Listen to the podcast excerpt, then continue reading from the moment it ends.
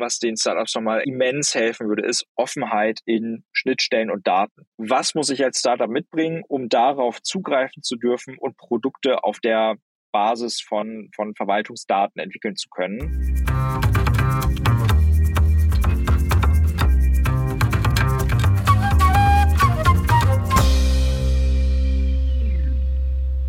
Herzlich willkommen, liebe Zuhörerinnen und Zuhörer. Mein Name ist Jacqueline Preußer und ich leite das Research der FAZ Business Media. Im Rahmen unserer Branchenkompass-Reihe, die wir gemeinsam mit Soprasteria veröffentlichen, widmen wir uns alle zwei Jahre dem Public-Sektor. Ich freue mich, in diesem Rahmen heute mit Nils Hoffmann von Public Deutschland über GovTech und den GovTech Campus in Berlin sprechen zu dürfen. Hallo, Herr Hoffmann. Hallo, Frau Preußer. Schön, dass ich hier sein kann. Herr Hoffmann, Sie sind Managing Director bei Public Deutschland. Vielleicht erst einmal kurz zum Einstieg ein paar Infos zu Ihrer Person. Seit wann sind Sie denn bei Public und was haben Sie davor gemacht? Gerne. Genau, ich bin Managing Director für Public Deutschland. Das heißt, ich bin Geschäftsführer der deutschen äh, Tochtergesellschaft. Public ist ja eine deutsch-britische Firma und ich leite das äh, Gesamtgeschäft in Deutschland, Österreich, Schweiz plus noch EU-Projekte, die sozusagen unter meiner Verantwortung stehen.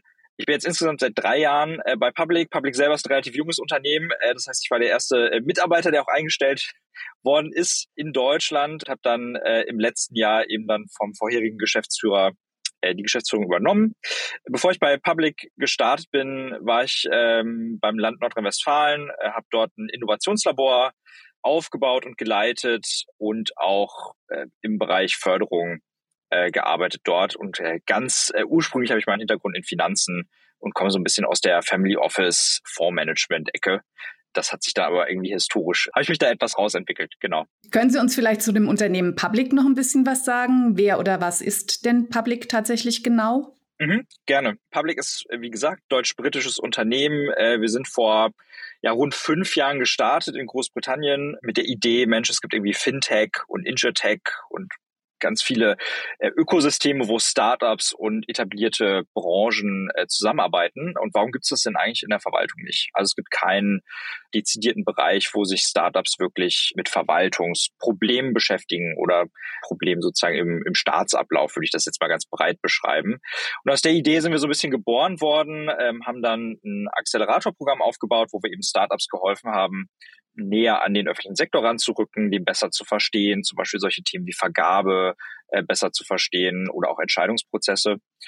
Äh, und das hat sich dann so Stück für Stück über die letzten Jahre weiterentwickelt und heute sind wir eigentlich ein äh, sozusagen GovTech-Unternehmen, das Beratungsleistungen anbietet, Startup-Programme auch für Dritte durchführt. Äh, wir machen Research, äh, Events, also sind da sehr viel breiter heute aufgestellt als sozusagen nur mit diesem Accelerator-Fokus, den wir vor einigen Jahren hatten. Genau, und sind jetzt rund 100 Mitarbeiter in Europa äh, und davon so ungefähr 20 in Berlin. Startup und öffentlicher Sektor, so richtig passt es ja auf den ersten Blick nicht zusammen. Wie kommt man denn auf die Idee, in dem Bereich ein Startup zu gründen, das ähm, tatsächlich die digitale Erneuerung des öffentlichen Sektors unterstützen will? Mhm. Also vielleicht so aus unserer Historie, ne, wir sind ja selber irgendwie noch relativ jung, äh, das war sozusagen eine eine Idee unserer Gründer, äh, der Daniel Korski, der war vorher Advisor in Downing Street und Alexander de Cavallo, der kommt eher aus dem Private Equity Finanzbereich und die saßen zusammen äh, beim Essen und kam eben genau aus dieser Idee, ja, das geht ja gar nicht zusammen, warum ist denn das eigentlich so? Und so sind sozusagen wir entstanden. Wenn man sich jetzt Gründer anschaut, die ähm, tatsächlich Tech-Produkte entwickeln und äh, da jetzt auch schon eine Weile unterwegs sind, häufig sehen wir das, dass Gründer entweder selber auch einen Verwaltungs-Background haben oder nah dran an Politik waren. Ja, ähm, Beispiel ist Politea, bekanntes Berliner Startup. Äh, der Faruk Tunscher, der das gegründet hat, äh, kommt sozusagen aus dem äh, kommunalen Umfeld der CDU. Ja, und hat da eben gesehen, okay, da gibt es irgendwie Probleme, da lohnt sich Dinge zu lösen. Und was ich äh, häufig beobachte, die Gründer kommen entweder zu ihrer Idee durch eigenen Leidensdruck, also weil sie gesehen haben, da gibt's irgendwie Prozesse, Dinge, die nicht funktionieren und dann wollen die sozusagen mit ihrer Gründerenergie das Ganze lösen. Oder äh, was man eben auch äh, häufig beobachtet, dass die dann ganz stark intrinsisch motiviert sind. Ja, also dann eher sozusagen sagen, okay, ich will was gründen, das soll sinnvoll sein, das soll irgendwie auch einen gesellschaftlichen Beitrag leisten und dann ist eben Staat, Verwaltung relativ nah dran, ja, weil es alle Menschen betrifft und da eben ganz viele äh, Probleme, Prozesse, Produkte, Services sind, die eben auch einen, einen großen Impact haben, ja, wenn man jetzt sehr äh, sehr motiviert äh, dadurch ist, dass man eben ja Impact für die Gesellschaft äh, zum Beispiel schaffen will. Wodurch zeichnen sich diese Startups denn im Gegensatz zu anderen Dienstleistern im, im öffentlichen Sektor aus? Was macht denn tatsächlich diese Startup-Kultur aus, die ja Sie mit Ihren äh, doch auch noch relativ jungen Unternehmen Public äh, sicherlich auch so ein bisschen noch darstellen? Ja. Ähm, was macht die Startup-Kultur aus? Also erstmal würde ich sagen, grundsätzlich sind das erstmal Unternehmer, so wie in anderen Bereichen auch. Ne? Also die haben natürlich eine Idee, die wollen Produkt bauen, die wollen Businessmodell etablieren. Also das unterscheidet sich nicht großartig äh, von dem, wie wie andere Bereiche funktionieren jetzt, wie der Fintech-Bereich oder Insurtech-Bereich. Das ist erstmal so die, die Bottomline. Wenn man dann so ein bisschen tiefer geht, ich glaube, die GovTech-Szene ist sehr kollaborationsbereit. Also die sehen schon stark, die Gründer, mit denen wir arbeiten, wir müssen mehr auch bevor wir ähm, sozusagen unser Produkt entwickeln, müssen wir ganz stark mit dem, mit dem öffentlichen Sektor erstmal sprechen und verstehen, was da eigentlich passiert. Ne? Ich meine, es ist ein Riesensystem, unglaublich viele komplexe Vorgänge, Probleme, Regeln, die dort bestehen. Also da merkt man schon eine hohe Bereitschaft und auch ein hoher Wille, sozusagen da erstmal reinzugehen und erstmal genau zu verstehen, was passiert da eigentlich, um dann eben auch Produkte und Services anzubieten, die gut passen.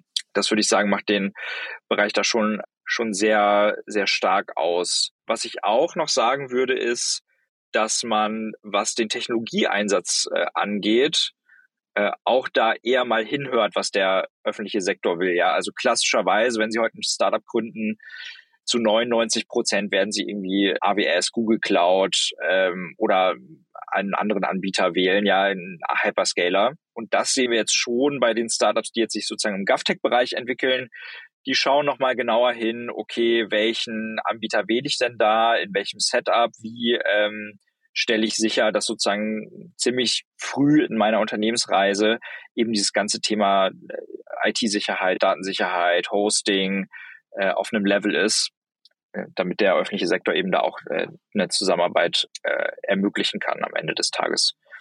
Hm. Wer sind denn jetzt genau auf der anderen Seite die Kunden, die eben die Bereitschaft haben, dann auch mit Startups auch, äh, zusammenzuarbeiten? Ja, da sehe ich so mehrere Bewegungen gerade. Ähm, ich würde sagen, es sind drei große Bereiche, in denen viel passiert. Der erste, und das vielleicht so ein bisschen unintuitiv sogar, ist der kommunale Bereich.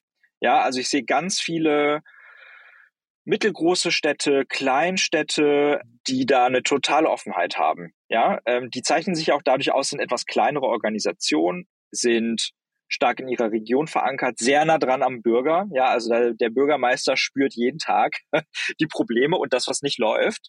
Und darum sind die sehr, haben die eine große Bereitschaft, da auch was zu tun. Ja, und damit Startups zusammenzuarbeiten. Also da bewegt sich relativ viel. Ähm, und das sind auch eher un, äh, sind auch eher sozusagen Kommunen oder Kreise, die man jetzt so erstmal nicht da vermuten würde. Ja, also sind gar nicht so sehr die Großstädte, sondern eher, tatsächlich die mittelgroßen oder sogar die kleinen.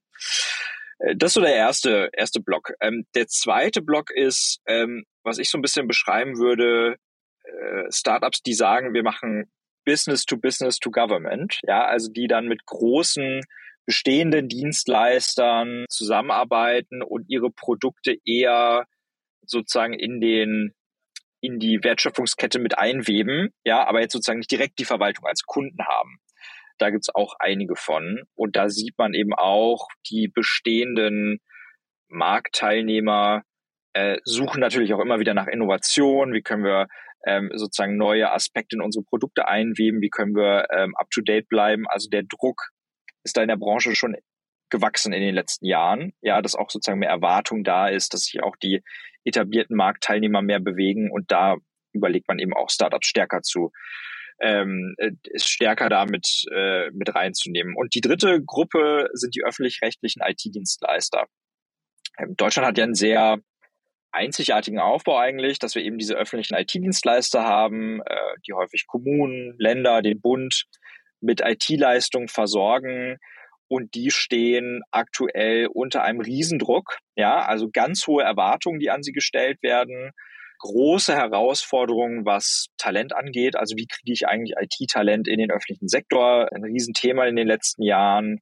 Und eben, wie kriege ich auch mehr Geschwindigkeit und Innovation hin? Und da merkt man eben auch, diese IT-Dienstleister, die schauen jetzt verstärkt darauf, okay, wo können wir Leistungen einkaufen, ähm, wie machen wir, äh, wie bauen wir sozusagen Ökosysteme auf, ja, wo wir sagen, das sind die Dinge, auf die wir uns konzentrieren, das sind die Dinge, die wir an Lieferanten und Dritte rausgeben.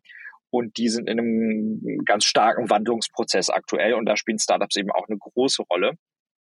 Ähm, und ich würde sagen, das ist auch gerade die stärkste Bewegung, die ich eigentlich sehe. Also, dass die öffentlich-rechtlichen IT-Dienstleister da äh, sehr viel offener sind als jetzt noch vor ein paar Jahren und eben mehr mit KMUs, Startups äh, kollaborieren wollen.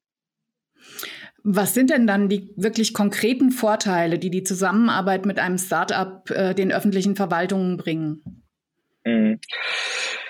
Äh, gibt es mehrere. Ähm, gibt natürlich auch Risiken, über die wir auch gerne sprechen können. Aber ich glaube, der große Vorteil ist, dass je früher man in ähm, so eine Geschäftsbeziehung einsteigt und je früher man sagt, okay, ich bin jetzt bereit, äh, in diese ähm, in dieses Produkt zu investieren, Kunde zu werden, umso früher hat man natürlich auch Möglichkeiten, Einfluss darauf zu nehmen. Ja, also ähm, jeder Gründer heute ist ja total stark auf Kundenfeedback angewiesen und natürlich haben die Kunden, die am Anfang stehen, ja, eine viel äh, frühere Beziehung äh, zum Lieferanten, haben viel mehr Möglichkeiten, da Einfluss drauf zu nehmen, als wenn man jetzt bei einem etablierten Großkonzern kauft, äh, der dann vielleicht sagt, okay, äh, vielen Dank, äh, mittelgroße Stadt, aber du bist halt eine von 200, ja, nur weil du jetzt in die Richtung willst. Wir haben jetzt irgendwie hier andere Prioritäten und ähm, äh, gehen da jetzt irgendwie nicht stärker drauf ein. Ich glaube, das ist eine große, ein großer Vorteil, ähm, der da besteht.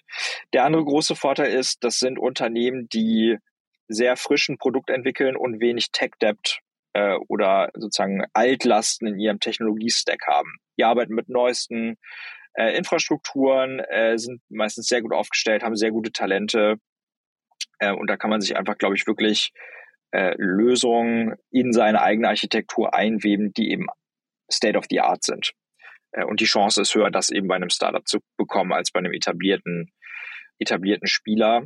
Und das dritte, ähm, was ich äh, als Riesenvorteil sehe, ist sozusagen all die weichen Faktoren, die da nochmal eine Rolle spielen. Ja, ähm, wenn man mit Startups zusammenarbeitet, bringt das auch ganz viel Impact in die eigene Organisation. Ja, die sehen dann ja, wie arbeiten die eigentlich, in welchen Mustern denken die, wie entwickeln die bestimmte Dinge. Äh, das ist ja jetzt ganz anders, wenn ich mit denen ein Projekt mache, als wenn ich mit einem etablierten Spieler äh, zusammenarbeite. Und äh, das haben wir, sehen wir zum Beispiel ganz stark, wenn wir Startup-Programme für Behörden machen, äh, tun wir unter anderem auch für Ministerien, zum Beispiel in den Ländern. Äh, das äh, positivste Feedback, was uns da gespiegelt wird, was das eigentlich für einen Impact auf die eigene Organisation hat. Und dass Leute sich dafür interessieren und plötzlich verstehen, ne, agiles Arbeiten, äh, all die Dinge, über die wir sprechen, die sind dann halt nicht im luftleeren Raum, sondern sind halt konkret verbunden mit einem Produkt oder einem Projekt. Ja, das wären so die Top drei, würde ich sagen. Was sind denn aktuell die besonders spannenden Entwicklungen im Bereich Verwaltung? Sie sind ja direkt äh, dann dran am, mit Ihrem Ohr. Ja, ich würde sagen, es sind zwei, zwei Entwicklungen, die ich gerade sehr spannend finde. Die erste Entwicklung und ähm, da warten viele Marktteilnehmer jetzt auch schon eine ganze Weile drauf, ist der Bereich Cloud. Ja, also was passiert jetzt eigentlich ähm, mit der Cloud, äh, was wird selber gebaut, äh, wie will der öffentliche Dienst auch die Public Cloud nutzen. Ähm, weil man muss ja sagen, heute Gründungen in den seltensten Fällen haben die den Server bei sich im Büro stehen oder irgendwo im Keller, ja, sondern die bauen natürlich auf bestehenden Technologie-Stacks äh, auf, ja. Und äh, viele Gründerinnen und Gründer sind mit ihren Businessmodellen auch so aufgestellt, dass die eigentlich sagen, ich bin selber in der Cloud oder arbeite mit Cloud-Providern zusammen, um eben das optimale Produkt äh, liefern zu können. Und das ist für mich gerade die große Gretchenfrage, wie der Staat damit umgeht. Weil so richtig entschieden ist es bisher noch nicht, ist zumindest mein Gefühl, aber es gibt sehr viele unterschiedliche Meinungen, Ansätze, wie man damit umgehen will, viele unterschiedliche Entwicklungen ne, von der Bundescloud, die irgendwie selbst entwickelt wird beim Bund, über souveräne Cloud-Angebote, die ähm, in unterschiedlichsten Setups von Hyperscalern und lokalen Anbietern entwickelt werden. Also da ist noch nicht so richtig klar, wo die Reise hingeht. Und ich glaube, das ist die spannende Entwicklung jetzt, wenn man da, und da sehe ich viel Bereitschaft, wenn ich jetzt mit Entscheidern im öffentlichen Dienst äh, spreche, da jetzt Klarheit äh, herzustellen. Ich glaube, das wäre ein großer Schritt jetzt. Also wenn das kommt, dann äh, gibt es einfach dem ganzen, der ganzen Branche viel mehr Sicherheit, äh, was man wo wie etablieren, entwickeln und wo man auch investieren kann. Das ist der eine große Punkt. Der nächste große Punkt, den ich sehe und wo ich jetzt auch sehr viel äh, Bewegung sehe, sind Basisdienstleistungen. Ähm, wir haben uns mit dem UZG ja lange sozusagen damit beschäftigt, wie sieht denn eigentlich das Schaufenster aus, ja, also sozusagen das Frontend, auf das der Bürger zugeht.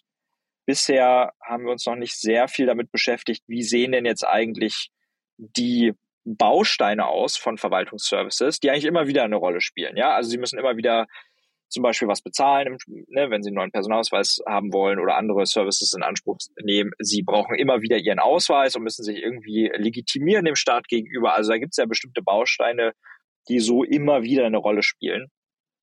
Und da sehe ich jetzt auch einen großen, eine große Bereitschaft, da jetzt eben voranzugehen. Und auch das hilft dann eben der Branche. Ja, also wenn ich als Startup weiß, okay, hier sind irgendwie die, ich will ein neues Produkt entwickeln und dafür muss man sich dem Staat gegenüber legitimieren und bezahlen. Und hier sind die APIs, die der Staat bereitstellt dafür. Und das sind die Bausteine, die ich verwenden muss. Das gibt natürlich auch wieder zusätzliche Sicherheit, wie denn eigentlich Produkte aussehen sollen am Ende des Tages. Und ich glaube, das sind die zwei ganz, ganz großen Bausteine. Ja, und äh, da erhoffe ich mir auch, dass jetzt wirklich die guten Diskussionen, die jetzt ähm, äh, angestoßen worden sind und auch die guten Projekte, die jetzt da im, in der Mache sind, äh, eben jetzt auch Früchte tragen in den nächsten Monaten. Ja, spannend. Ähm, ich würde gerne noch mal ein bisschen zum GovTech Campus in Berlin kommen. Ähm, Ihre Büros äh, finden sich ja dort. Und was ist denn tatsächlich das Besondere an diesem GovTech Campus und warum siedelt man sich dort an? Genau, also wir sitzen mit auf dem GovTech Campus. Public war auch Initiator, ähm, sozusagen als das Ganze geboren worden ist. Äh, vielleicht auch dazu zur Transparenz sozusagen. Ähm, mein äh, Vorgänger bei Public, der Lars Zimmermann, ist dann auch tatsächlich jetzt in den Vorstand des GovTech Campus gewechselt. Und äh, warum macht man das? Die Idee war so ein bisschen, die Startup-Branche und die Verwaltung näher aneinander zu bringen, auch physisch. Ja, also wie schaffen wir eigentlich einen Ort, wo man eben sagt, okay, an der Kaffeemaschine trifft man mal Leute, die eben aus einem ganz anderen Umfeld kommen und sich mit anderen Dingen beschäftigen. Wo kann man einen Ort schaffen, wo Verwaltung eben erleben und spüren kann? Ja, von das, wovon ich gerade eben gesprochen habe. Wie geht denn heute eigentlich Technologieentwicklung? Wie sehen solche Organisationen aus, dass man das näher ähm, zusammenbringen kann und dass man einfach da einen besseren Austausch organisieren kann zwischen Tech-Szene auf der einen Seite und Verwaltung und Staat auf der anderen Seite. Ähm, genau, und da äh, haben wir eben äh, mit initiiert mit vielen anderen, äh, die da auch mit dabei waren, unter anderem das BMI, äh, die Gründung eines Vereins, äh, der GAF Campus e.V., wo eben staatliche Stellen, aber auch Startups äh, und Tech-Szene, Tech-Branche Mitglied werden können und dann eben diese Räume hier nutzen können, ja, für unterschiedliche Projekte. Und ich glaube, der große, ja, der große Vorteil ist eben dieser, dieser Austausch, die Formate und dass man einen Raum hat, um gemeinsam an, an Themen zu arbeiten. Und ähm, das äh, hilft, glaube ich, einfach, dieses Verständnis herzustellen. Ja, da habe ich am Anfang ein bisschen drüber gesprochen, wie kann ich denn eigentlich als Gründer näher ranrücken an die Verwaltung und auch wirklich verstehen, was da passiert? Ja, und auf der anderen Seite, wie kann die Verwaltung eben auch besser verstehen, welche Bedürfnisse und sozusagen Produkte, Leistungen eigentlich aus der Tech-Szene bedient werden können. Genau. Und das war so ein bisschen der, der Antrieb dahinter und funktioniert bisher auch sehr gut. Mhm. Wer ist denn seitens der öffentlichen Verwaltung da vertreten? Sind da tatsächlich auch Kommunen dann? Äh, Sie sprachen ja von der engen Zusammenarbeit an, häufig auch äh, von Startups und Kommunen. Sind die auch schon auf dem GovTech Campus dann dabei? Ja, also zum Beispiel die, äh, es ist eine sehr große Kommune, die Stadt Hamburg ist zum Beispiel Mitglied, Stadt Berlin ist Mitglied. Es gibt einige kleinere, die sich jetzt auch andocken wollen. Bisher ist es aber eher so, aber ich glaube, das ist auch so ein bisschen der Lage aktuell geschuldet, ja, dass vor allem Bundes- und Landesbehörden da äh, einen starken, starken Footprint haben, ja. Vermissen Sie noch jemanden, den Sie gerne dort auch finden würden? Also mehr ist immer gut. Ich glaube, der Campus lebt insgesamt von, je mehr ähm, ähm, Organisationen Interesse zeigen, Lust haben, sozusagen hier zu sein, äh, Workshops hier zu veranstalten, ähm, mal auch Mitarbeiter hierher zu schicken, umso besser, ja. Also von daher würde ich äh, am liebsten alle 16 Länder hier sehen und äh, so viele Bundesbehörden und äh, Kommunen, wie es geht, ja. Aber ich glaube, da äh, ist sozusagen der, äh, der Campus-Verein, äh, wo wir halt eben eine super super Geschäftsstelle und super Führung auch haben, äh, die sind da äh, auf jeden Fall sehr aktiv und äh, versuchen da ganz professionell das Ganze jetzt sozusagen auch äh, weiter weiter zu treiben. Ja, man überlegt ja zum Beispiel auch sozusagen Ableger in, in Ländern, äh, in anderen ähm, Landeshauptstädten auch nochmal zu etablieren. Ja, also da ähm, gibt es ja auch Gespräche. Genau. Das heißt, der Campus an sich wird aber auf jeden Fall gut angenommen aus Ihrer Sicht. Ja, auf jeden Fall. Also das, äh, das auf jeden Fall. Und wir sind ja sozusagen einfaches Mitglied. Ne? Ich meine, klar ist die Idee so ein bisschen bei uns rausgekommen, aber am Ende des Tages ähm, wird das ja über den äh, Campus e.V. dann auch gesteuert und äh, ich bin jedes Mal äh, begeistert, ja, wenn es dann ähm, ein Event gibt und man wieder sieht, da ah, so viele neue Gesichter und äh, neuer Austausch. Also ich bin da wirklich sehr, sehr positiv von angetan. Mhm. Lassen Sie uns dann noch mal konkret über GovTech-Projekte sprechen. Ähm, was sind denn für Sie die spannenden und äh, GovTech-Projekte, die Sie derzeit in Deutschland sehen? Mhm. Ich glaube, ein super spannendes Projekt ist die ähm, ist das ID-Projekt der Bundesregierung. Ähm, die Projektgruppe arbeitet auch auf dem GovTech Campus. Das wird auch äh, sozusagen vom Verein mit, wird damit unterstützt und da, wie ich gesagt habe, eben diese Basisbausteine zu entwickeln und jetzt wirklich äh, zu schauen, wie können wir einen universell leicht nutzbaren Service entwickeln, um eben Legitimierung mit dem neuen Personalausweis im Zweifel oder eben auch mit einer rein virtuellen ID äh, zu ermöglichen. Das ist für mich eins der spannenden GovTech-Projekte, die gerade ähm, die gerade in Entwicklung sind. Ein zweites Thema, was ich super relevant finde, ist das ganze Thema Messaging. Also wir alle sind ja gewohnt, irgendwie mit Teams oder Slack zu arbeiten. Äh, gehen Sie mal in eine deutsche Behörde, da werden Sie immer noch Laufmappen finden und ähm, äh, sehr viel Festnetztelefon. Ja, und ich glaube, diese neue Form, auch durch die Pandemie bedingt, diese neue Form von digitaler Kollaboration ist super wichtig und da gibt es eben ganz viele spannende Projekte, die ja jetzt gerade äh, laufen, zum Beispiel der Bundeswehr Messenger, ähm, der auch gemeinsam mit einem Startup entwickelt worden ist, ist da, äh, geht da in die richtige Richtung und die Phoenix Suite zum Beispiel, die von Dataport vorangetrieben wird, also so ein digitaler Arbeitsplatz, Open Source mit Messaging, mit Videokonferenzen etc., äh, ist da, glaube ich, auch ein ganz wichtiger Punkt, ja, einfach um die ganzen Beschäftigten äh, sozusagen in äh, die ähm, ja, auf die nächste Stufe der Arbeitswirklichkeit zu holen ne? und für die erlebbar zu machen, jeden Tag.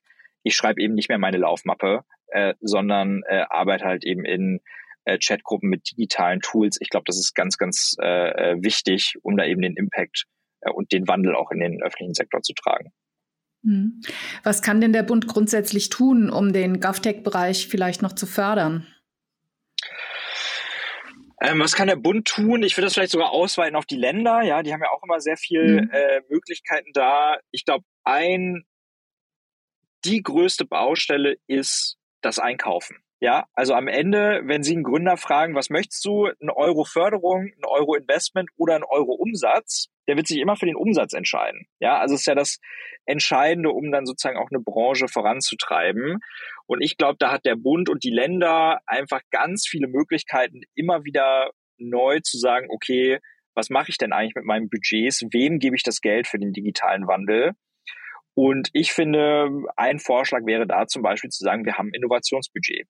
X Prozent von dem, was wir für Digitales ausgeben, wollen wir gezielt an Startups, KMUs, kleine mittelständische, innovative Unternehmen ausgeben. Äh, das wäre so ein, eine Sache, die man in dem Bereich machen könnte.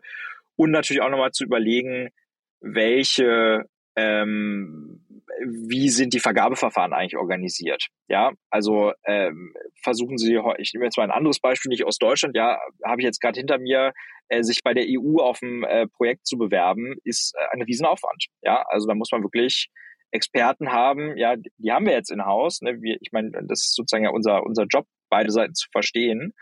Ähm, aber will man einem äh, 15-Mann-Startup aus dem Technologiebereich, die vor allem Entwickler haben, äh, zumuten, in den ellenlangen Prozess mitzumachen und irgendwelche Bilanzen vorzulegen, die man vielleicht nicht hat, weiß ich nicht. Also das ist einfach, glaube ich, ein bisschen kontraintuitiv, ja. Und da könnte man mal überlegen, will man nicht Verfahren für äh, Innovationsprojekte oder Projekte, wo man eben gezielt Startups und KMUs fördern will, will man die Verfahren nicht radikal vereinfachen. Macht Frankreich zum Beispiel. Ja, also da können Sie äh, unter 100.000 Euro, wenn es da ein Innovationsprojekt ist, dann geht die Vergabe total schnell und relativ unkompliziert. Solche regulatorischen Dinge würde ich mir zum Beispiel wünschen, ja, dass das äh, einfacher geht. Und ähm, das Letzte, was ich glaube ich sehe, ist, was den Startups nochmal immens helfen würde, ist Offenheit in Schnittstellen und Daten. Ja, also es gibt ja ganz viele etablierte Verfahren, Datenbanken etc. transparent machen, was muss ich als Startup mitbringen, um darauf zugreifen zu dürfen und Produkte auf der Basis von, von Verwaltungsdaten entwickeln zu können. Ähm, das ist auch eine sehr heterogene Landschaft. Das wäre toll, wenn es da Klarheit gibt. Ähm, da macht auch zum Beispiel Frankreich oder Großbritannien es auch sehr viel besser. Die haben dann Repositories oder äh, Schnittstellen, äh, Verzeichnisse, wo eben ganz klar ist, willst du in dem Bereich arbeiten, mit den Daten hantieren, musst du mitbringen, A, B, C, D, E. Äh, und sowas wäre auch sehr wünschenswert. Das heißt, die Verwaltungsstrukturen sind tatsächlich noch nicht unbedingt äh, bei uns so angepasst, dass es Startups leicht gemacht wird ähm, in, der, in der Kooperation, weswegen auch die, äh, ihre Funktion als Akzelerator sicherlich äh, eine wichtige ist an der Stelle. Absolut. Ich meine, die Offenheit ist schon da, daran was zu ändern. Wir arbeiten ja auch viel mit Verwaltungen zusammen, ja, wo eben genau diese Fragen kommen. Ne? Was können wir anders machen? Wie kann unsere Vergabestelle anders aufgestellt sein? Ähm, was können wir tun, um da eben leichter äh, den Zugang zu, zu finden? Da passiert eine Menge konzeptionell gerade, da wird viel drüber nachgedacht, aber in der Tat, in der Umsetzung sind wir da bei weitem noch nicht da, wo andere europäische Staaten sind oder auch international im Vergleich äh, mit anderen Staaten. Da äh, kann noch einiges gehen in den nächsten äh, zehn Jahren. Ich hoffe, irgendwann können wir uns sozusagen abschaffen, äh, unsere ganze Accelerator-Tätigkeit, ja, dass das sozusagen so äh, leicht zugänglich und einfach organisiert ist, dass Startups das eben eigenständig hinbekommen. Ja, herzlichen Dank, lieber Herr Hoffmann, für diese interessanten Insights. Ähm, ich habe tatsächlich einiges Neues erfahren und ich hoffe, Ihnen, liebe Zuhörerinnen und Zuhörer, hat das Gespräch das Thema GovTech auch etwas näher gebracht. Danke, dass Sie dabei waren. Ich danke Ihnen. Herzlichen Dank.